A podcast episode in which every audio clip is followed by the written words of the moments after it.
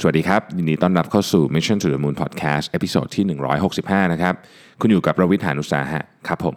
วันนี้วันอาทิตย์นะครับ 30 กันยายน แน่นอนครับวันอาทิตย์ก็เป็นวันตอบคำถามประจำสัปดาห์นะครับ ตามธรรมเนียมของเราก็ทุกๆ สัปดาห์วันอาทิตย์เราก็จะตอบคำถามทั้งหมดใน inbox นะครับ ไม่ทั้งหมดสิ เอาเท่าที่ได้นะครับ อันไหนไม่ได้ก็เดี๋ยวจะไปตอบให้ในทำเป็น episode หนึ่งให้นะครับวันนี้นอกจากจะเป็นวันอาทิตย์สิ้นเดือนแล้วเนี่ยมันยังมีความสำคัญอีกอันหนึงก็คือว่า วันนี้เป็นวันหมด quarter ด้วยเนะนะฮะสามสิบกันยายนนะครับ ก็ quarter สามแล้วนะครับไตรมาสที่ 3 เข้าไปแล้วนะครับ เร็วเนาะปีปีหนึ่งมันทำให้เราต้องมานั่งคิดว่าเอ๊ไอ้ New Year Resolution ที่ทุกคนเขียนไว้อะต้องเอากลับมาดูนะฮะว่าทำได้ถึงไหนละนะครับ ผมเคยอ่านหนังสือเล่มหนึ่งนะฮะเขาบอกว่า ผมจำรายละเอียดได้สองสาเรื่องอะที่ที่ผมคิดว่ามันน่าสนใจมากเกี่ยวกับ New Year Resolution คือ 1. New Year Resolution ที่ถูกเขียนมากที่สุด นะครับคนเขียนมากที่สุดว่าอยากทำเรื่องนี้นะครับคือการลดน้ำหนักฮะแล้วก็ข้อ 2 ก็คือในเดือนมกราคมเนี่ยจะเป็นเดือนที่คนไปเริ่มเล่นฟิตเนสมากที่สุดนะครับแล้วก็ค่อยๆน้อยลงตามลำดับนะฮะก็หวังว่าใครใครที่ตั้ง New Year Resolution ไว้จะทำได้สำเร็จนะครับ ถ้ายังไม่สำเร็จก็เหลือ 3 เดือนเนาะนะผมผมเล่าสั้นๆ จริงๆ ผมเล่าไปหลายทีแล้วแหละว่า หนึ่งในวิธีการที่คนที่บริหารจัดการพวกเป้าหมายได้ดีที่เขาทำกันเนี่ยนะครับ ก็คือเวลาเขาตั้งเป้าหมายอย่างเงี้ยสมมติจะลดน้ำหนักรายปีเนี่ยนะครับเขาก็ต้องแบ่งมันออกมาเป็นเป้าหมายย่อยๆด้วยนะตั้งเป้าหมายรายปี รายเดือนมีไหมจริงๆก็มีรายไตรมาสด้วยนะฮะรายไตรมาสเป็นไงนะครับ รายเดือนเป็นยังไง ออกมาเป็นรายสัปดาห์รายวันนะครับก็จะทำให้เรารู้ว่าเอ๊ะจริงๆเนี่ยเราเข้าใกล้เป้าหมายขนาดไหนเพราะถ้าเกิดว่าจะเอาแต่เป้ารายปีอย่างเดียวเนี่ยมันใหญ่ไปบางทีมันไม่เห็นภาพเนาะนะครับโอเค ก็อันนี้ต้องออกตัวก่อนนิดนึงนะครับ ว่าวันนี้ผมป่วยไม่ไม่ใช่เรียกเรียกป่วยหรอกเรียกซ่ามากกว่า เพราะว่าสัปดาห์ที่ผ่านมานี่ก็ไปฟิตเนสเยอะนะฮะคือคือวิ่งอยู่แล้ว แล้วก็ไปฟิตเนสด้วยนะครับ ยกเวทอะไรก็ยกหนักไปหน่อยนะฮะกล้ามเนื้ออักเสบเรียบร้อยเลยนะฮะก็ตอนนี้ก็วันนี้เดี้ยงเลยอะ่ะเพราะว่ามันปวดปวดมากนะฮะก็เดี้ยงก็คือนอนนอนทั้งวันไม่ได้ทำอะไร ตอนแรกตั้งใจจะออกไปทำอะไรหลายเรื่องมากก็ อยู่บ้านพักผ่อนนะฮะวันนี้ก็อาจจะเหนื่อยหน่อยต้องขออภัยด้วยนะครับอะเริ่มเลยนะครับ ท่านแรกบอกว่าเอ่อถ้าเกิดว่าเราเป็นคนที่เป็น fixed mindset นะครับจะทำยังไงให้เป็น growth mindset ครับเออโดยเฉพาะการคิดว่าคนอื่นไม่มีทางพัฒนาปรับปรุงตัวเองได้อันดับแรกนะครับ ถ้าคุณรู้คุณเป็น fixed mindset เนี่ยถือว่าเป็นการเริ่มต้นที่ดีนะครับ เพราะว่าบางคนไม่รู้ นะฮะก็รู้ก็เป็นก็ดีแล้วนะครับรู้ว่าเออเราเป็น fixed mindset เราเห็นใครเนี่ยออรอบตัวนะลูกน้องหัวหน้าแล้วเขาอาจจะยังไม่เก่งถูกใจเราใช้คำนี้แล้วกันเนาะเราก็รู้สึกว่าคนเราคนนี้มันก็ได้แค่นี้แหละนะครับอันเนี้ยเป็นข้อหนึ่งของ fixed mindset นะครับต้องบอกว่างี้ฮะจริง ๆ ในหนังสือเรื่อง mindset ซึ่งผมแนะนำไปหลายครั้งมากแล้วเนี่ยก็เขียนเรื่องนี้ไว้เลยนะครับลองไปอ่านโดยละเอียดได้แต่ผมสรุปให้ฟังเลยก็ว่าอย่างนี้ฮะต้องให้โอกาสเขาในการอ่อ พิสูจน์ตัวเองให้เราเห็น ทีนี้เราบอกเฮ้ยเราจะไปเขาพิสูจน์ตัวเองให้เราเห็นได้ยังไงนะครับอันดับแรกก็คือสอนเขานิดหนึ่งฮะส่วนใหญ่ในคนที่เราคิดเรื่องนี้ด้วยเนี่ยมักจะเป็นจะใช้คำว่าสอนก็จะไม่ถูกแนะนำแล้วกัน แล้วแล้วดูว่าเขาพัฒนาปรับปรุงตัวได้ยังไง ผมค้นพบว่าคน 9 ใน 10เนี่ยนะครับที่ที่ผมคิดว่าเอ๊ะตอนแรกดูแบบอยังไงไม่ค่อยถูกใจเราเนาะเราก็พอเราคุยเราเราแนะนำอะไรเขาเนี่ยเขาดีขึ้นนะครับ กลายเป็นว่าเฮ้ยทุกคนมันเก่งขึ้นได้นะฮะ แล้วมันก็จะทำให้ตัวเราคิดถึงตัวเราด้วยว่า เออ เราเป็นอย่างนี้บ้างหรือเปล่า เราจะพัฒนาส่วนไหนได้บ้าง อันนี้แบบสรุปสั้นมากๆเลยนะครับ แต่ถ้าอยากอ่านยาวๆลองไปอ่านหนังสือ mindset เป็นหนังสือที่ดีสุดๆ เล่มหนึ่งนะครับ ได้เล่าไปแล้วเนาะอ้าวอันต่อไปนะครับก็ ถามว่าว่าเวลาเราจะทำงานที่โฟกัสเยอะๆ ที่เราเรียกว่า deep work เนี่ยนะครับจะใช้ Pomodoro Technique นะฮะที่ 25 นาทีแล้วพัก หรือว่าทำงานไปจนกว่าจะสำเร็จตามเป้า ดีนะครับวิธีไหนดี ผมต้องบอกว่างี้ฮะผมคิดว่าทำงานไปแล้วคือต้องบอกอย่างนี้ก่อนจริง ๆ มันขึ้นอยู่กับคน แต่ว่าผมคิดว่าทำงานแล้วพักดีกว่า แต่ 25 นาทีอาจจะไม่ใช่เวลาที่เหมาะสำหรับทุกคนนะผมลองมาแล้วนะฮะสำหรับตัวผมเนี่ยผมนานกว่านั้นได้นิดนึงเนาะแล้วก็พักนะฮะอาจจะพักพอพอทำงานขึ้นต้องพักนานขึ้นนะครับสมมติสมมติพอมโดโรเขา 25 พัก 5 อะไรเงี้ยนะฮะเราก็อาจจะต้องอลองดูว่าช่วงไหนเหมาะกับเราที่สุด แต่ว่าทำงานแล้วพัก ดีกว่า เช่น 1 ชั่วโมง พัก 10 นาที พัก 15 นาที แล้วก็มาเริ่มไซเคิลใหม่ อันนี้คือสิ่งที่ผมรู้สึกว่าไงนอกจากเสียว่างานบางประเภทมันมันแบบพักไม่ได้จริงๆนะครับพักแล้วแบบมันจะจะจะทำให้เสร็จทำให้ทันการเราเนี่ยนะฮะก็อาจจะต้องทำให้เสร็จไปเลย แต่ว่าโดยส่วนใหญ่งานส่วนใหญ่มันพักได้นะครับมันไม่ได้มีอะไรที่แบบด่วนสุด ๆ ขนาดนั้นนะครับแต่ว่า อ่าอย่างผมยกตัวอย่างงานที่พักไม่ได้อย่างเช่นคุณหมอผ่าตัดเนี่ยนะครับผ่าผ่าตัดอยู่แบบโพมโดโร25นาทีพักก่อนอะไรเงี้ยก็คงไม่ได้เนาะก็ต้องทำไปเรื่อย ๆ จนกว่าจะเสร็จอะไรเงี้ยนะครับเป็นต้นนะฮะอะอันต่อไปนะครับก็ถามเรื่องเกี่ยวกับการประเมินผลนะครับ performance ของคนในบริษัทนะฮะก็เขาเขียนอย่างนี้ผมสรุปสั้น ๆนะครับว่าเออเป็นบริษัท ขนาดเล็กๆนะครับมีคนประมาณสัก 30 คนแบ่งเป็นในหลายแผนกนะครับก็แน่นอนแหละต้องมีการปรับเงินเดือนให้โบนัสประจำปีอะไรประมาณนี้นะครับเหมือนทุกที่ทีเนี้ยเรื่องการประเมินผลก็เป็นอันหนึ่งที่ที่ต้องบอกว่าบริษัทที่เป็นไซซิ่งเล็กนะฮะผมผมรู้เพราะว่าผมเนี่ยเจอปัญหานี้ค่อนข้างบ่อย ก็จะมีปัญหาเยอะเหมือนกันนะเพราะว่าเราเหมือนบางทีเราใช้โมเดลที่มันอัดแอปมาล้วนๆ โดยที่คนของเรายังไม่ได้ทำความเข้าใจพอรวมถึงตัวเราเองด้วยเนี่ยยังไม่เข้าใจเรื่องนี้พอมันก็เลย เขาเรียกว่าลักลั่นอะตอนที่ทำการประเมินผลเนยนะครับ ทีนี้เดิมทีเนี่ยบริษัทของท่านที่ถามเข้ามาเนี่ยนะครับ ก็คือประเมินผลอยู่ 3 ส่วนนะก็คือส่วนจากพฤติกรรมในในเอกสารนะครับ เช่นมีขาดงานไหมใบเตือนไหมมาช้ามาเร็วอะไรอย่างนี้นะครับ ให้หัวหน้าประเมินตาม JD ว่าทำได้ตาม JD หรือไม่นะครับ อันสุดท้ายก็คือให้เพื่อนร่วมงานประเมินจากค่านิยมหลักของบริษัท core หรือ core competency นะฮะว่าได้ทำตามค่านิยมของบริษัทไหมนะครับ เขาบอกว่าอย่างนี้ฮะก็คือหลักการก็ฟังดูดีนะครับ แต่ว่าหนึ่งก็คือใช้พลังงานมากในการสร้างระบบประเมินแต่ละครั้งนะครับ ต้องเขียน core competency JD ซึ่งพนักงานทั้งหมดเกือบทั้งหมด ไม่อินและไม่เข้าใจนะครับ แล้วก็ท่านนี้บอกว่าโอ้เหนื่อยจริงเลยทุกท้ายปีต้องมาทำต้องมาอัปเดตพวกนี้นะครับ ข้อที่ 2 ก็คือ เนื่องจากพนักงานไม่อินนะครับทำให้เวลาพนักงานประเมินกันก็ไม่ตั้งใจอ่านส่วนใหญ่ก็ประเมินให้กลางๆ ไม่ให้โดนด่านะครับ เราก็ยังวงเล็บมาด้วยนะครับว่าไอ้ภาษาที่เขียนนี่มันก็เข้าใจยากจริงนะเรื่อง JD และ Core Competency นะครับก็เลยเอากลายเป็นว่าผลการประเมินก็วัดอะไรไม่ได้นะครับทำแบบนี้มาหลายปีแล้วก็รู้สึกว่าไม่เวิร์กนะครับขนาดเจ้าตัวซึ่งเป็นคนสร้างขึ้นมาเองเนี่ยยังรู้สึกว่ามันวัดผลอะไรไม่ค่อยได้เท่าไหร่นะฮะก็เลยถามว่าจะเอาไงดีนะครับผมจะเอาไงดีนะฮะก็อย่างที่เรียนไปนะฮะปัญหาค่อนข้างที่จะเป็นกันเยอะเรื่องนี้นะครับ ผมเองก็เป็นนะครับ เราก็มีวิธีการที่จะจัดการกับมันนะ โดยที่ปัจจุบันนี้ทำอย่างนี้นะครับ คือเอเราเพิ่งเปลี่ยนมาใช้ OKR ต้องเรียนอย่างนี้ก่อน แล้วก็มันมันก็ยังตะกุกตะกักอยู่นะครับ OKR ก็เป็นระบบส่วนหนึ่งของการประเมินผลไม่ใช่ทั้งหมดนะครับ เป็นส่วนหนึ่งของการประเมินผล แต่ว่าผมรู้สึกว่ามันจะต้องดีขึ้น เพราะอย่างหนึ่งเลยครับ ไม่ว่า OKR หลักการมันจะยังไงก็ตามเนี่ยหนึ่งคือมันบังคับให้เราทำการเเรียกว่า feedback performance ค่อนข้างถี่ ตอนนี้เราเซตไว้ 6 สัปดาห์ เพราะฉะนั้นการ feedback performance ถี่เนี่ยมันเหมือนการประเมินไปด้วยนะในตัว คือปัญหาหนึ่งที่ผมเคยเจอนะครับ คือผมก็เคยอยู่บริษัทมาเนี่ยก็คือเราไปประเมินกันทีเดียวตอนสิ้นปีใช่ไหมมันลืมไปหมดแล้วอะมันไปจำได้ไอ้ของเดือน 2 เดือนสุดท้าย ซึ่งมันมันไม่ได้ไงแล้วอีกอย่างหนึ่งครับ ถ้าเกิดไม่มีการเขียนไว้อย่างชัดเจนว่าเป้าหมายของแต่ละคนคืออะไรเนี่ยบางทีเนี่ยเวลาเราสร้าง KPI ขึ้นมาเนี่ยนะครับข้อข้อจำกัดของ KPI หนึ่งก็คือมันมันกลายเป็น demotivator ในหลายครั้ง ผมยกตัวอย่างนะฮะ สมมติเราตั้ง KPI ว่าต้องขายให้ได้ 1 ล้านบาทนะครับ บางทีเนี่ยเขาไม่อยากขายเกินเยอะนะเพราะว่า achieve KPI ก็พอแล้วในร้อยเปอร์เซ็นต์ก็พอแล้วถูกไหมฮะไป achieve เยอะกลายเป็นเป้าของปีหน้าซวยอีกอะไรแบบนี้เป็นต้นนะครับ แล้ว KPI เนี่ยความยืดหยุ่นมันไม่ค่อยมี คือตกลงกันแล้วต้นปีเนี่ยมันต้องใช้ไปทั้งปีเพื่ออยู่ดีคุณไปเปลี่ยน KPI ของลูกน้องเนี่ยมันก็ไม่แฟร์เขาถูกไหมเฮ้ยตกลงอย่างนี้กันแล้วทำไมถึงเปลี่ยนนะครับ OKR ดีกว่าในแง่ของ flexibility เพราะฉะนั้นจริง ๆ อยากเชียร์นะครับให้ไปศึกษาศึกษาเรื่องนี้ดู แน่นอนว่าไม่มีระบบประเมินผลระบบไหนที่ดีที่สุดนะครับ แต่ผมเชื่อว่าระบบประเมินผลที่ดีเนี่ยมันจะต้องเกิดขึ้นจากพื้นฐานของ 2 เรื่องครับ คือ 1 มันต้องมีการ feedback กันบ่อยๆ เพราะว่าเราไปประเมินทีเดียวในตอนสิ้นปีเนี่ยมันคงเอิ่มคงไม่ทันนะครับเอ่อหรือหรือไม่ไม่เพียงพอใช้คำนี้ อันที่ 2 ก็คือว่ามันต้องมันต้องเป็นการประเมินผลในลักษณะที่ไม่ใช่จับผิด ไม่ใช่ไปขยี้จุดอ่อนของเขา แต่เป็นการเสริมจุดแข็ง คือโฟกัสไปที่เรื่องของจุดแข็งของเขา แล้วมันจะดีฮะนะครับ ขอเพิ่มอีกข้อหนึ่งแล้วกันข้อ 3 ก็คือว่าภาพของภาพของงานของเจ้าตัวกับภาพใหญ่ขององค์กรน่ะมันต้องไปด้วยกันนะฮะไม่งั้นเนี่ยเเขาก็ไม่รู้ว่าเขาจะทำเรื่องนี้เพื่ออะไรนะครับบางที KPI เขียนมา มันมีบางอันนะครับ ของมางหนึ่งงานเขียนว่า KPI ว่าต้องประชุมให้ได้เท่านี้ชั่วโมง คือการประชุมเนี่ยมันไม่ได้มันไม่ได้เจเนเรตอะไรให้กับบริษัทจะไปบังคับให้เขาประชุมให้ได้กี่ชั่วโมงต่อเดือนอย่างเงี้ย อย่างเงี้ยมันคือข้อจำกัดอันหนึ่งนะครับก็พยายามหลีกเลี่ยงละกันนะฮะ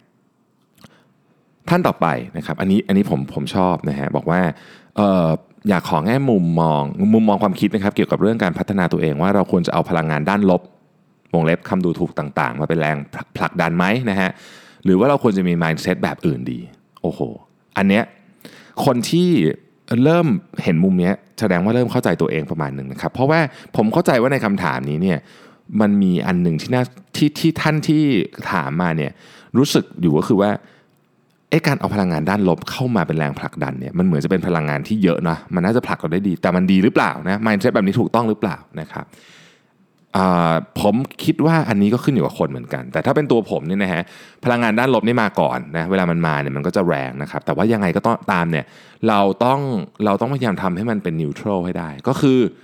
อย่ามุ่งไปที่คำวิพากษ์วิจารณ์ของคนนั้น แล้วเอาแบบสมมุติว่าฉันจะฉันจะต้องลบคำสบประมาทของตานี่ให้ได้ แล้วเราไปยึดติดกับคำพูดของคนนี้นะครับเพราะว่าเราจะเอาพลังงานนี้แหละ มาทำให้เราเก่งขึ้นขยันขึ้น คือผมเคยเป็นแบบนี้นะ ต้องเล่าอย่างนี้นะฮะเรารู้สึกว่าส่วนตัวนะครับ เวลาใช้วิธีคิดแบบนี้สั้นๆเนี่ย โอเค เราก็อาจจะลุกขึ้นมาคือจริง ๆ แต่ว่ามันไม่ใช่พอมันเป็นพลังงานเชิงลบอะแม้ว่ามันจะเยอะมากก็ตามผลักเรามากก็ตามเนี่ยแต่บางทีมันทำให้เราหงุดหงิดเวลาเราทำอะไรไม่สำเร็จตามที่เราตั้งใจไว้นึกออกไหมครับเพราะว่าเรายังเหมือนกับโอ้โหยังกลับไป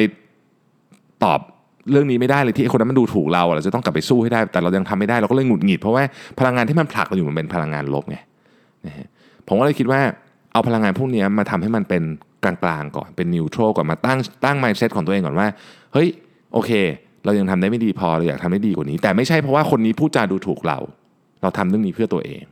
นะครับไม่อย่างนั้นเนี่ยตอนที่เรายังทำไม่ได้แน่นอนว่าเราทำไปมันต้องมีอุปสรรคตลอดทางเนี่ย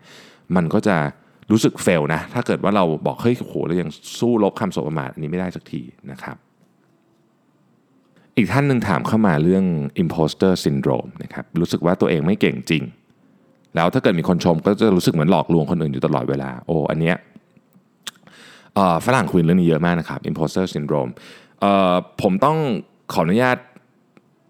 ที่ที่ที่พูดเกริ่นไว้ก่อนเพราะว่าเรื่องนี้เป็นเรื่องที่ผมอยากทำพอดแคสต์มานานแล้วกำลังหาข้อมูลอยู่นะครับ เดี๋ยวจะขออนุญาตทำเป็นทั้งบทความ แล้วก็เป็นเป็นพอดแคสต์ให้เลยนะครับ ถ้าเป็นไปได้เนี่ยผมอยากจะเชิญท่านที่รู้เรื่องนี้เข้ามาคุยด้วยนะครับกำลังคิดอยู่เพราะเรื่องนี้เป็นเรื่องที่ผมว่าเป็นเรื่องใหญ่มากแล้วมีคนเป็นเยอะนะฮะเ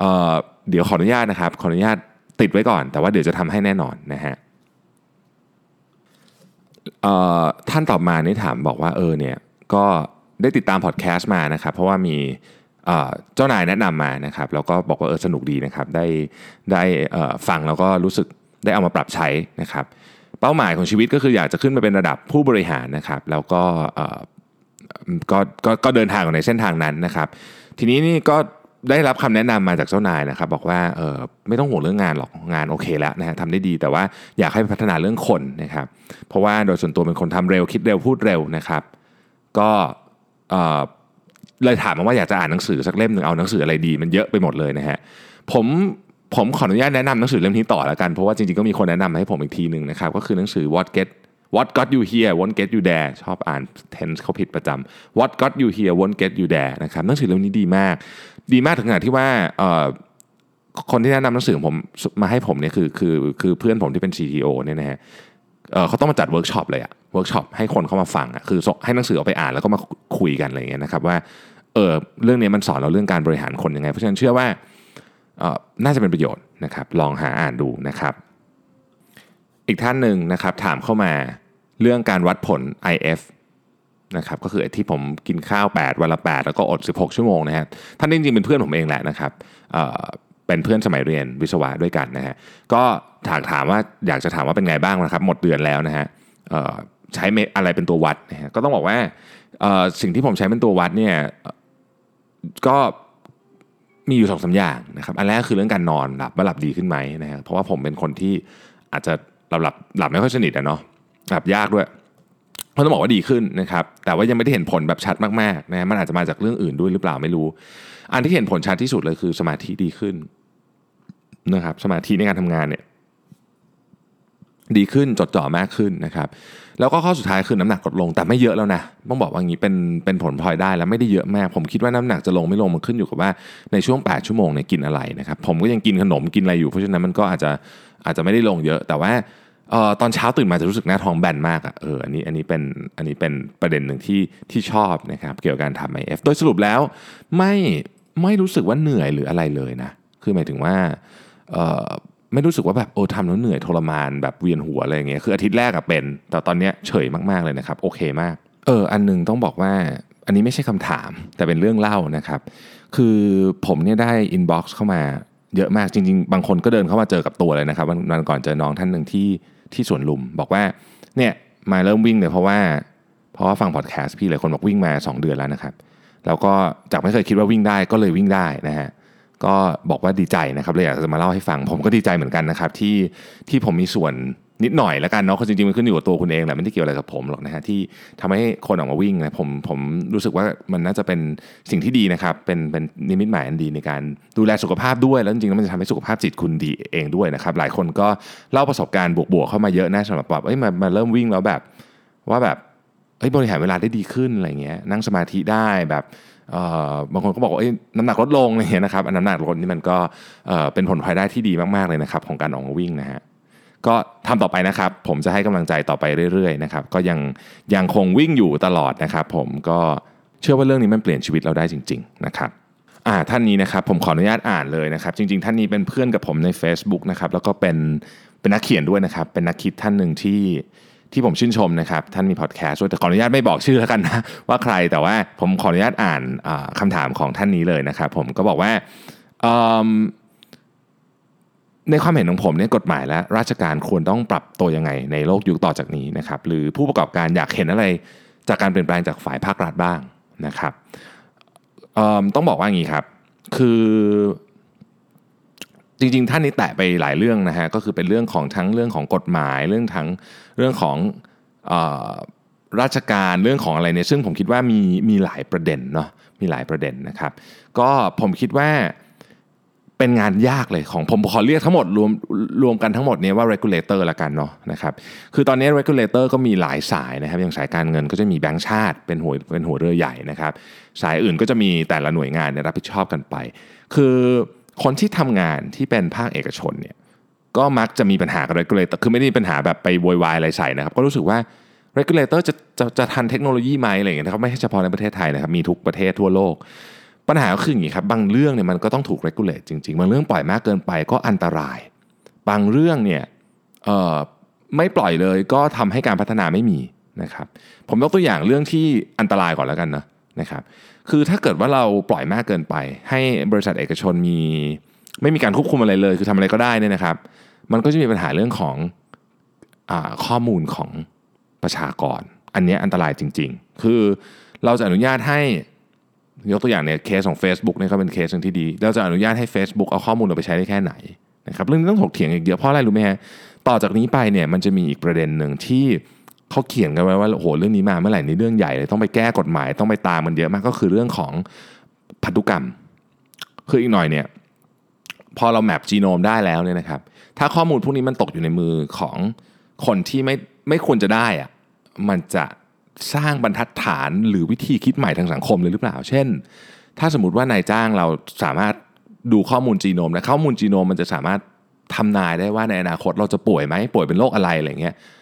มันจะมีการตัดมันจะมีผลต่อการตัดสินใจอย่างมากเลยเนาะในการรับคนเขาเขาทำงานอะไรอย่างเงี้ยนะครับเป็นต้น ดังนั้นนี่ก็ต้องบอกว่าผมคิดว่าเหมือนกับการควบคุมงานในบริษัทนะครับ regulator เองก็ต้องมี frame and freedom ให้ถูกต้องและสอดคล้องกับทิศทาง การพัฒนาประเทศนะครับ frame ก็คือเราจะเอากรอบขนาดไหนคือตัวกฎหมายนะครับ freedom ก็คือว่าเฮ้ยในในในการในการคำนึงถึงการใช้กฎหมายการการทำกฎหมายขึ้นมาผมผมขออนุญาตไม่รู้ศัพท์เทคนิค จริง ๆ ก็คือเอาเอากฎหมายมาเนี่ยมันจะมีมันจะมีความยืดหยุ่น หรือว่ามันจะสอดคล้องกับทิศทางของประเทศ โดยเฉพาะในเรื่องของเทคโนโลยีให้ไปขนาดไหน ผมยกตัวอย่างนะครับ ธนาคารเนี่ยนะฮะ อยากจะทำนโยบายใหม่ ๆ ทางการเงินอยากจะให้การรับชำระอะไรทันสมัยเนี่ยถ้าแบงก์ชาติไม่อนุญาตก็ทำไม่ได้เนาะเพราะแบงค์แบงค์ชาติเป็น regulator นะครับดังนั้นเนี่ยก็ต้องดูด้วยแต่ถ้ามันแบบโอ้โหทำได้ทุกอย่างเลยหมดเลยเนี่ยแบงค์ชาติบอกอะไรก็ได้เต็มที่เลยเพราะว่าเราอยากพัฒนาเทคโนโลยีให้เต็มที่เนี่ยนะครับบางทีมันอาจจะเกิดเทคโนโลยีบางอย่างที่อันตรายต่อประชาชนได้ อาจจะเกิดฟรอดอาจจะเกิดอะไรอะ cyber attack อะไรพวกนี้ได้ก็ต้องดูนะครับก็ต้องดู ซึ่งอันนั้นก็คือเรื่องของ regulator ส่วนภาคราชการเนี่ยเป็นเป็นอีกอันหนึ่งที่น่าสนใจ เหตุผลเพราะว่าอย่างนี้ครับ คือเอ่อ McKinsey เคยบอกนะว่า digitalization เนี่ยมันจะมาถึงภาคราชการแทบจะเป็นคนสุดท้ายเลยนะครับเพราะว่าแรงขับในการเปลี่ยนแปลงเนี่ยอาจจะน้อยนะคือแล้วก็แล้วก็เปลี่ยนยากด้วยแหละ เพราะว่าหน่วยหน่วยงานราชการเป็นหน่วยงานที่ใหญ่ที่สุด ในในประเทศนะครับหมายถึงว่ารวมกันแล้วนะฮะมันต้องทำแบบบูรณาการก็ใหญ่ที่สุด เพราะฉะนั้นการจะเปลี่ยนแปลงก็ไม่ได้เปลี่ยนแปลงง่าย แต่ว่าถ้าผู้นำมีแนวคิดที่ดีนะครับคือต้องการจะเปลี่ยนเนี่ยมันก็จะมันก็จะต้องใช้เวลาในการเปลี่ยนนานเลยนะ พอสมควรแต่ถ้าเกิดไม่มีแนวคิดนี้แล้วเนี่ยอันตรายมากเพราะว่าวันหนึ่งจะกลายเป็นเขาเรียกว่าเป็นผู้ตามทางเทคโนโลยีนะครับ ก็ผมอาจจะตอบได้ไม่ดีเท่าไหร่นัก เพราะว่าเมันก็ไม่ได้เป็นเรื่องที่ผมเชี่ยวชาญมากนะครับ แต่ว่าเดี๋ยวพรุ่งนี้มีเทคโนโลยีมันเดย์คุณแม็กเนี่ยผมอาจจะขออนุญาตเอาเรื่องนี้เข้าไปคุยกันต่อในเทคโนโลยีมันเดย์ด้วยนะครับ เพราะผมคิดว่าเป็นเรื่องน่าสนใจมากเลยทีเดียวนะต่อมาครับผม ถามมา 2 ข้อนะครับ อันที่ 1 ก็คือในเวลาที่เราท้อแท้หรือหดหูใจสุดๆนะจะมีวิธีการปรับอารมณ์ negative ให้เป็น positive ได้อย่างไรนะครับ ช่วยแชร์เทคนิคในการฝึกให้เราคิดบวกก็ได้นะครับ อันที่ 2 คือว่า เทคนิคในการฝึกให้เราเป็นคนคิดต่างหรือคิดนอกกรอบนะครับไม่แน่ใจว่า 2 อันนี้มีบริบทเหมือนกันหรือไม่นะครับสำหรับการปรับอารมณ์ที่เป็น negative ให้เป็น positive นี่นะฮะจริงๆต้องบอกว่าอันนี้อันนี้ก็ไม่ได้ทำง่ายเราต้องอาศัยการฝึกมันเป็นนิสัยนะครับ เรื่องนี้เป็นนิสัยนะฮะซึ่งผมก็ คนพบว่าจริงๆเนี่ยเวลาเราอยู่ใน negative mode เนี่ยมันทำอะไรได้ไม่ดีทั้งนั้นเราพูดจาแล้วก็พูดไม่ดีนะครับเราคิดอะไรก็ไม่ออกต้องทำใจให้มันกลายเป็นกลางๆซะก่อนวิธีการคืออย่างนี้ฮะที่ผมใช้นะครับจริงๆมีวิธีเยอะมากผมใช้คือ เราต้องหาที่ที่กลับไปให้ได้ กลับไปนี่คือเป็น happy place ให้กลับไปอะนะเวลาเราอารมณ์แบบ negative มากๆเนี่ยนะครับเราจะต้องรู้เลยว่าเราไปที่ไหนแล้วเราจะเราจะอารมณ์ดีขึ้นคำว่าไปที่ไหนไม่ได้หมายถึงสถานที่นะ แต่มันคือเราพาใจไปที่ไหนนะครับ อาจจะเป็นสถานที่ก็ได้อาจต้องเป็นพูดนี้ก่อน อาจจะเป็นคนก็ได้นะครับบางคนก็มี happy place เป็นของกินนะครับถ้ามี happy place เป็นของถ้ามี happy place เป็นของกินก็อันตรายนิดนึงต้องระวังนะครับเเป็นความทรงจำก็ได้ หรือเป็นกิจกรรมก็ได้นะครับอย่างผมเนี่ยบางวันเครียดมากนะเครียดมากสิ่งที่ผมทำก็คือออกไปวิ่งฮะคนอาจจะแบบเอาแล้วพูดเรื่องวิ่งแล้วคือมันเป็นอย่างนั้นจริงๆอะคือชีวิตผมกับการวิ่งมันอยู่มันอยู่กันแบบแบบ ตอนนี้คืออยู่กันเยอะมากนะครับเพราะฉะนั้นเนี่ยก็วิ่งก็เลยเป็นสิ่งที่เป็น happy place ของผมในตอนนี้ก็ไปวิ่งวิ่งแบบไม่ฟังอะไรเลย ไม่ฟังเพลงไม่ฟังอะไรทั้งนั้นนะฮะแล้วก็กลับมาอาบน้ำเย็นๆเออ ดีขึ้น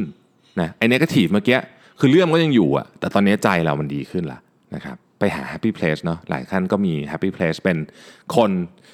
เพื่อนคนนี้โทรไปหาแล้วคุยแล้วอารมณ์ดีนะครับ ก็ก็ก็โทรไปหานะฮะบางคนก็เป็นสถานที่นะครับบางคนไปวัด อ่าแล้วก็จะสงบลงนะฮะ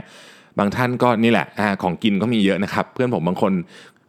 อารมณ์ไม่ดีปุ๊บต้องกินชานมไข่มุก แล้วก็จะอารมณ์ดีขึ้นอะไรเงี้ยเป็นต้นนะครับ ก็มีในหมดนะฮะ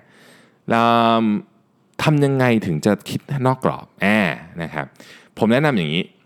ผมผมเอาหนังสือผมเอาวิธีคิดนี้มามาจากหนังสือชื่อ disrupt ของ Luke Williams นะครับเคยรีวิวไปแล้วนะฮะง่ายๆเลยครับ คือเวลาจะคิดนอกกรอบเนี่ยเอาเรื่องนั้นมา สมมุติว่าเราบอกว่าเราอยากทำร้านอาหารที่ไม่เหมือนคนอื่น เอาเรื่องนั้นมา ร้านอาหารเนี่ยจะมี status quo อยู่ เอาเรื่องเอา status quo ของเรื่องนั้นมาเลย เช่น status quo ของร้านอาหาร ก็คือสิ่งที่มันเป็นธรรมดาของของ industry นั้นๆ เช่น สมมติว่าร้านอาหารเนี่ยต้องมีอะไรอะมีเมนู เมนูต้องมีราคานะครับ แล้วก็จะมีสักประมาณ 50 เมนูสมมตินะที่ผมสมมติเฉยๆนะครับ เราเอาอันนี้ที่เป็น status quo เนี่ยมาสเกลได้ไหมเช่นสเกลก็คือเพิ่มไปเยอะๆ หรือลดไปเยอะๆเลยได้ไหมนะฮะคำว่าเพิ่มไปเยอะคือสมมติเรามีหมื่นเมนูได้ไหม หรือลดไปเยอะๆ คือไม่มีเมนูเลย คุณไม่ต้องลูกค้าไม่ต้องเลือกเมนูเข้ามาเดี๋ยวเราเดี๋ยวเราจะให้กินอะไรเราก็เดี๋ยวเราจะทำให้นะครับหรือ reverse ได้ไหมปกติเนี่ยเราสมมุตินะครับเราเป็นคนทำอาหารลูกค้ากินใช่ปะเราให้ลูกค้ามาทำอาหารเองไหมสมมตินะฮะหรือ ให้ลูกค้าเป็นคนกำหนดราคาเองได้ไหมอ่านะฮะแล้วก็ดีนายก็ได้นะครับดีนายเช่นเราปฏิเสธบางเรื่องที่เขาเคยทำมา เช่น ร้านอาหารปกติเนี่ยถ้าเป็นร้านอาหารหรูๆเนาะก็ต้องมีบริกรมาคอยเอาอกเอาใจ ไม่มีได้ไหมเป็นร้านอาหารหรูแต่คุณต้องทำทุกอย่างเองได้ไหมบางทีมันก็ อาจจะทำให้ลูกค้ามีประสบการณ์แปลกใหม่ อะไรแบบนี้เป็นต้นนะครับลิสต์ออกมาให้ได้เยอะที่สุด แล้วกำหนดเวลาไปเลย brainstorm นะครับ เช่น 20 นาทีต้องได้ 100 ไอเดีย ผมเอาเรื่องนี้มาจาก design thinking class ที่น้องต้องที่ SCB เป็นคนสอนเนี่ยนะฮะผมพูดถึงชื่อต้องบ่อยเวลาเดียวจะอาจจะต้องเชิญมาออกรายการซะหน่อยนะฮะนี่ครับ 20 นาที 200 ไอเดียนะฮะเนี่ยเอาพวกนี้มานั่งคิดนะครับลองคิดไปเรื่อยมันก็จะมีไอเดียที่แบบไม่ work อยู่เยอะ แต่มันไม่มันไม่สำคัญประเด็นคือ ถ้าเราอยากคิดนอกกรอบเราต้องเอาปริมาณออกมาให้เยอะก่อนนะครับ generate idea มาเยอะๆเราค่อยไปตัดทิ้งทีหลังนะฮะแต่มันจะมีไอเดียบางอย่างที่เราไม่มีทางนึกถึงเลยในตอนแรก แล้วก็คิดออกมาได้ตอนที่เข้าสู่กระบวนการแบบนี้นะครับผม อีกท่านหนึ่งถามเข้ามา บอกว่าอยากถามเรื่องคนที่ชอบพูดเรื่องตัวเองตลอดเวลา เวลาที่เราจะเล่าเรื่องของเราเขาก็จะวกเข้าเรื่องตัวเองตลอด ไม่ฟังเราอยากรู้เหตุผลทางจิตวิทยานะครับ มีวิธีหลีกเลี่ยง หรือแก้ความรู้สึกที่เสียไปยังไงดี อันดับแรกเลยนะครับอออันเนี้ยเป็นมีเหตุผลทางจิตวิทยาอยู่นะครับ ผมผมไม่ได้อ้างอิงตำรานะ แต่ว่าถ้าเกิดว่าเราจะสามารถจัด category ของคนกลุ่มนี้ เราจะเรียกคนกลุ่มนี้ว่า self absorbed people ก็คือคนที่นึกถึงแต่เรื่องตัวเอง ซึ่งไม่ได้แปลว่าเขานิสัยไม่ดีนะ เผอิญว่าโครงสร้างทางอาจจะเป็นโครงสร้างทางสังคม หรือว่าโครงสร้างทางการเจริญเติบโตของเขาเนี่ยมันมันมันอยู่ใน context อันนั้นจริงๆนะสภาวะแวดล้อมอันนั้นบริบทมันเป็นอย่างนั้นนะครับเขาก็เลยเป็นคนแบบนี้ วิธีการที่ดีที่สุดคือ ต้องบอกเขาครับแล้วบางทีเขาจะเปลี่ยนได้ คนส่วนใหญ่จะเปลี่ยนได้ ผมผมจะบอกว่าแต่ก่อนผมก็เป็นแบบเนี้ยนะฮะคือชอบพูดเรื่องตัวเองนะฮะจนกระทั่งเพื่อนมาเตือนตอนแรกๆก็ก็ไม่ได้สนใจ แต่พอเตือนหลายๆคนเขาเขาเริ่มพูดจริงจังอะเราแบบเฮ้อว่าจริงด้วยเรามานั่งคิดดู เราชอบวกอะไรอะไรก็วกกลับมาเรื่องเราตลอดเลย เราไม่เคยตั้งใจฟังเรื่องของคนที่อยู่ข้างหน้าเราเลยอะก็เลยพยายามปรับนิสัย เพราะฉะนั้นผมเนี่ยค่อนข้างจะรู้ดีเพราะผมเป็นนะฮะก็เดี๋ยวนี้นะเดี๋ยวนี้คงดีขึ้นเยอะแหละเพราะว่าเพราะว่าก็คอยเช็คกับเพื่อนอยู่เสมอนะครับว่าเออเรายังเป็นอยู่หรือเปล่าอะไรเงี้ยนะฮะก็ต้องเข้าใจครับว่ามันมีบริบทบางอย่างที่ ที่ไม่เหมือนกันนะครับก็บอกผมว่าการพูดตรงๆเนี่ยเป็นสิ่งที่ดีที่สุดในกรณีนี้นะครับแล้วก็คนที่เขาได้รับการบอกบอกกล่าวเนี่ยเขาจะขอบคุณคุณด้วยในที่สุดแล้วเพราะมันเป็น feedback ที่มีค่ามาก feedback ที่บอกว่าเราเรานิสัยไม่ดียังไงเนี่ยนะครับอ่อันนี้ครับก็เป็นเรื่องกิจการครอบครัวนะครับก็ต้องมีเข้ามาทุกสัปดาห์เป็นประจำอยู่แล้วนะฮะบอกว่าอย่างนี้ครับผมตอนนี้เป็นพนักงานบริษัทนะครับแล้วก็ครอบครัวก็มีธุรกิจที่เลี้ยงมานะฮะ มีความฝันด้วยนะครับว่าจะกลับไปช่วยครอบครัวนะครับ แต่ว่าเลือกที่จะออกมาหาประสบการณ์ข้างนอกก่อนนะฮะแล้วก็เมื่อคิดว่าสมควรแก่เวลาแล้วนะครับในการจะกลับไปช่วยครอบครัว เพราะว่าตอนนี้อายุขึ้นเลข 3 แล้วเนี่ยนะฮะก็ก็ก็เป็นเวลาที่วางแผนวางแผนมาตั้งแต่ตอนแรกนะครับ ด้านหนึ่งก็มีแรงขับเคลื่อนนะแรงบันดาลใจดีๆ ที่อยากกลับไปช่วยนะครับไปเปลี่ยนแปลงอะไรในธุรกิจ อีกด้านหนึ่งก็กลัว เพราะการทำธุรกิจมีความไม่แน่นอนหลายๆอย่างนะครับ ซึ่งต่างจากการเป็นพนักงานบริษัทนะฮะ จึงอยากถามว่านะครับหนึ่งอะไรเป็นแรงบันดาลใจให้ให้ผมกลับมาทำงานที่ที่ทำอยู่ที่ครอบครัวนะครับสองในในจังหวะที่กลับมาตอนนั้นเนี่ยเห็นความเสี่ยงธุรกิจสีจันแล้วหรือไม่ แล้วก็มีวิธีการจัดการความรู้สึกของตัวเองอย่างไรนะครับโอเค ท่านนี้เนี่ยมีการวางแผนชีวิตที่ดี ผมอ่านแล้วดูวิธีเขียนเดาว่าเป็นคนที่สตรัคเจอร์กับชีวิตมากนะฮะ เราก็พยายามจะจัดการตามแผนให้ดี ซึ่งก็ดีนะครับ เป็นสิ่งที่ดีมากนะครับ เป็นคนที่มีการวางแผนดี ก็ต้องเรียนตามตามตรงเลยว่าตอนที่ตอนที่ผมกลับมาเนี่ยนะครับผมผมไม่รู้ถึงความเสี่ยงธุรกิจนี้เลยนะของสีจันนะตอนที่กลับมาทำไม่รู้เลยไม่รู้ไม่รู้จริง ๆ คือคิดว่าแบบมาลองดูอะนึกออกไหมฮะคือคือมาคือคือมันไม่รู้ไม่มันไม่รู้จะทำยังไงคือ เพราะว่า ไม่ไม่ได้มานั่งลองทดลองทำก่อนเสาร์อาทิตย์อะไรเงี้ยไม่ก็คือมาถึงปุ๊บก็ทำเลย เพราะฉะนั้นก็ไม่เข้าใจหรอกว่าธุรกิจมีความเสี่ยงอะไรนะครับ ก็ต้องมาแบบมาแบบงงๆนะฮะแต่ว่าแรงบันดาลใจที่ทำให้มานะก็เพราะว่าคือตอนนั้นเนี่ยตั้งใจว่าเอออยากกลับมาช่วยคุณปู่อะอันนั้นอันนั้นส่วนหนึ่งนะครับ แต่อีกอันนึงก็รู้สึกว่าเราเราอยากลอง แรงบันดาลใจหนึ่งก็เกี่ยวข้องกับแรงบันดาลใจของตัวเองก็คืออยากลองว่าแบบ เอ๊ะเราจะทำให้มันดีขึ้น หรือว่าเราจะเปลี่ยนมันได้ไหมนะครับผมมีความคิดอันหนึ่งก็คือว่าชีวิตคนเรามีทางเลือกเสมอนะสมมติว่าทางนี้มันไม่ work อะนะสมมติตอนนั้นทำไปแล้วมันไม่เวิร์กอะก็มันก็มันก็ต้องมีทางออก เดี๋ยวมันจะหาทางออกได้นะครับแต่มันจะเสียใจมากเลยถ้าไม่ได้ลอง อันนี้ไม่ได้เชียร์ให้ลาออกจากบริษัทเดินนะต้องบอกก่อนแต่ว่า ผมเล่าเรื่องผมให้ฟังเฉยๆว่า บางทีเราจะเสียใจเนาะถ้าเกิดเราไม่ได้ลองทำอะไรนะครับ ก็การกลับมาช่วยครอบครัวทำธุรกิจที่บ้านก็ถือว่าเป็นการลองที่ใหญ่มากอันหนึ่ง นะครับก็ต้องถามผมคิดว่าต้องถามตัวเองว่า ถ้าสมมติว่าไม่ได้กลับมาทำผ่านไปอีก 10 20 ปีเนี่ยจะเสียใจไหมก็ต้องถามงี้ คือถ้ารู้สึกว่าเออไม่เป็นไรเฉยๆ ก็ลองลองพิจารณาว่าว่าอันไหนมันมันหนักกว่ากันแล้วกันเนาะนะครับ ก็เป็นกำลังใจให้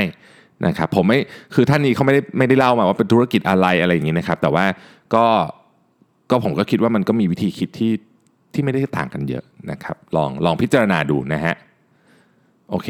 มีหลายท่านนะแนะนำอีกอันนึงเป็นคำถามเกี่ยวกับการทำความเข้าใจลูกค้านะครับบอกว่าเนี่ยได้ยินพี่พูดถึงนะครับความสำคัญของการเข้าใจลูกค้าอยู่บ่อยๆนะแต่ยังนึกวิธีการไม่ออกนะยกตัวอย่างมาว่าถ้าเราเป็นโปรเจกต์ใหม่ที่เรายังไม่รู้เลยว่าลูกค้าเป็นใครนะครับเราจะตั้งสมมติฐานขึ้นมาว่าไงดีนะฮะแล้วเราจะรู้ได้ไงว่าเราได้กลุ่มลูกค้าที่ถูกต้องนะครับมีขั้นตอนการทำความเข้าใจลูกค้าอย่างไร นะครับสำหรับผู้ประกอบการรายย่อยด้วยนะฮะโอเค ก็อันนี้เป็นหลายคำถามในหนึ่งคำถาม ผมก็ขออนุญาตค่อยๆเรียบเรียงอย่างนี้นะครับหนึ่งก็คือว่าปัจจุบันนี้ต้องบอกว่าโชคดีมากที่เรามีทูสที่เป็นออนไลน์ต่างๆนะครับทำให้เราสามารถที่จะทดลองได้ว่าลูกค้าของเราคือใครนะครับผมยกตัวอย่างแบบง่ายสุดๆเลยนะครับ อันนี้อาจจะง่ายเกินไปแต่ว่ามันเป็นตัวอย่างที่คุณไปอัดแอปกับไซซิ่งของธุรกิจคุณได้ คุณอยากจะขายอะไรใช่ไหมเอ่อเอาของอันนั้นมานะครับ แล้วก็เวลาเราทดลองเนี่ยทดลอง 1 ตัวแปรพอ คือถ้าอยากทดลองเรื่องราคาก็ทดลองเรื่องราคา อยากทดลองเรื่องกลุ่มลูกค้า ก็ทดลองเรื่องกลุ่มลูกค้าแล้วควบคุมราคาให้เหมือนกัน คือถ้าทดลองเรื่องราคา ต้องควบคุมกลุ่มลูกค้าให้เหมือนกัน ถ้าทดลองเรื่องกลุ่มลูกค้าก็ต้องควบคุมอย่างอื่นให้เหมือนกันนึกออกไหมครับเพราะมันจะตัวแปรทีเดียวเท่านั้นเราถึงจะมองเห็นชัดๆ ถ้าเราอยากรู้กลุ่มลูกค้า สมมติว่ากลุ่มลูกค้าของเราเป็นคนอายุเท่าไหร่ อ่า สมมตินะครับ สมมติมี product ชิ้นหนึ่งไม่รู้แหละ อะไรก็ไม่รู้ แต่ว่าเราอยากรู้ว่ากลุ่มลูกค้าของเราเป็นคนอายุเท่าไหร่เนี่ย วิธีการง่ายสุดๆ ก็คือเอามันเข้ามาโพสต์ขายแล้วยิงแล้วยิงเป็น split ad อะแอดอันนึงไปกลุ่มนี้แอดอันนึงไปกลุ่มนี้นะครับลองดูว่าผลตอบรับ สิ่งที่เราจะหาเนี่ยไม่ใช่ถามว่าเขาชอบไหมนะครับ เราต้องหาสิ่งที่ผมเรียกว่า intention to buy คือการกดซื้อจริง ๆ ดูว่ากลุ่มไหนเนี่ยเเยอะกว่ากัน ชัดเจนกว่ากัน มีสัญญาณบวกที่ดีกว่ากันนะครับต้องทำซ้ำหลายรอบนะครับ เพราะมันจะมี error พวกนี้มันจะมี error ทำซ้ำหลาย ๆ รอบจนเราแน่ใจว่าเฮ้ยนี่แหละ คือกลุ่มลูกค้าของเราจริง ๆ คือกลุ่มนี้มี intention to buy ที่โดดเด่นชัดเจนกว่ากลุ่มอื่นนะครับอย่างแท้จริงนะครับทำแบบนี้ใช้เงินไม่เยอะนะฮะแล้วก็มีหลัก support ด้วยนะครับเป็นถึงที่ดีนะทำง่าย ๆ เลยครับ tools เรามีอยู่แล้วนะครับ ก็แค่ไปคิดตั้งโจทย์เขาเรียกว่าตั้งสมมติฐานการทดลองมานะฮะแล้วก็ทดลองเลยนะครับอันนี้ดีสุดนะครับ ส่วนขั้นตอนที่ลึกซึ้งกว่านั้นเนี่ยอลองย้อนกลับไปฟังพอดแคสต์เก่าๆเลยผมพูดไว้หลายตอนเลยนะเกี่ยวกับเรื่องของของการทำความเข้าใจลูกค้านะครับผมโอเค ก็อีกอันหนึ่งนะครับอ๋อ imposter syndrome คุยไปแล้วนะฮะอะน่าจะครบถ้วนนะครับ วันนี้ น่าจะผ่านครบทุกอันแล้วนะครับ ต้องต้องเรียนอย่างนี้นะครับว่ามีหลายท่านเนี่ยส่งบทความส่งอะไรเข้ามาให้ผมเนี่ยนะครับ ต้องขอบกราบขอบพระคุณมากๆเลยเพราะว่าหลายบทความนี้เจ๋งมาก มีบทความของคุณหมอท่านหนึ่งนะครับ ที่เขียนเข้ามาให้ส่งมาให้ผมอ่านเนี่ยเป็นเรื่องเกี่ยวกับเรื่องของการนอนนะฮะโอ้โหดีมาก เดี๋ยวจะขออนุญาต ท่านเนี้ยเอาเอาเอาเรื่องนี้มาเล่าให้ฟังคือคือดีจริงๆ อันนี้อันนี้เป็นบทความที่ดีผมชอบมากเลยนะครับต้องขอขอบพระคุณมากหลายท่าน บอกว่าเห็นคุณวิทย์อยากเขียนนิยายเลยนะฮะเลยส่งบทความที่เกี่ยวข้องกับเรื่องของนิยายเข้ามาให้นะครับ ก็ต้องขอขอบคุณมากต้องต้องต้องเรียนตรงๆว่าไม่รู้ว่าจะรอดหรือเปล่านะครับ นิยายผมนะฮะแต่ว่าก็จะพยายามเต็มที่นะครับ ก็ก็มันมันเขียนยากมากๆเลยนิยายนะครับ ก็หลายท่านก็แนะนำนะครับ ว่าเออมันมีอะไรที่ควรจะไปอ่านควรจะไปฟังบ้างนะฮะก็ต้องขอกราบขอบพระคุณจริง ๆ ไม่รู้ว่าผมตกหล่นคำถามไปหรือเปล่าคิดว่าครบนะฮะเพราะนี่ไล่เปิดดูเลยก็น่าจะครบ ถ้าเกิดว่าไม่ไม่ครบยังไงก็ก็ส่งเข้ามาหาผมได้อีกรอบนะครับหมายถึงว่าเตือนความจำผมนิดนึงก็ได้นะครับ ผมอาจจะข้ามไปหรือตกตกหล่นหล่นไปต้องขออภัยด้วยนะฮะวันนี้ยาวมากนะพอดแคสต์ก็ขอบคุณทุกท่านจริงๆนะครับ ที่ติดตามกันมา 160 กว่า episode แล้วนะครับอะไรที่ผมปรับปรุงได้ แจ้งเข้ามาเลยนะครับ อยากปรับปรุงเรื่องเสียง เรื่องจังหวะการพูดหรือเรื่องเนื้อหานะครับ อยากฟังอะไรเล่าสู่กันฟังนิดนึงนะครับ วันนี้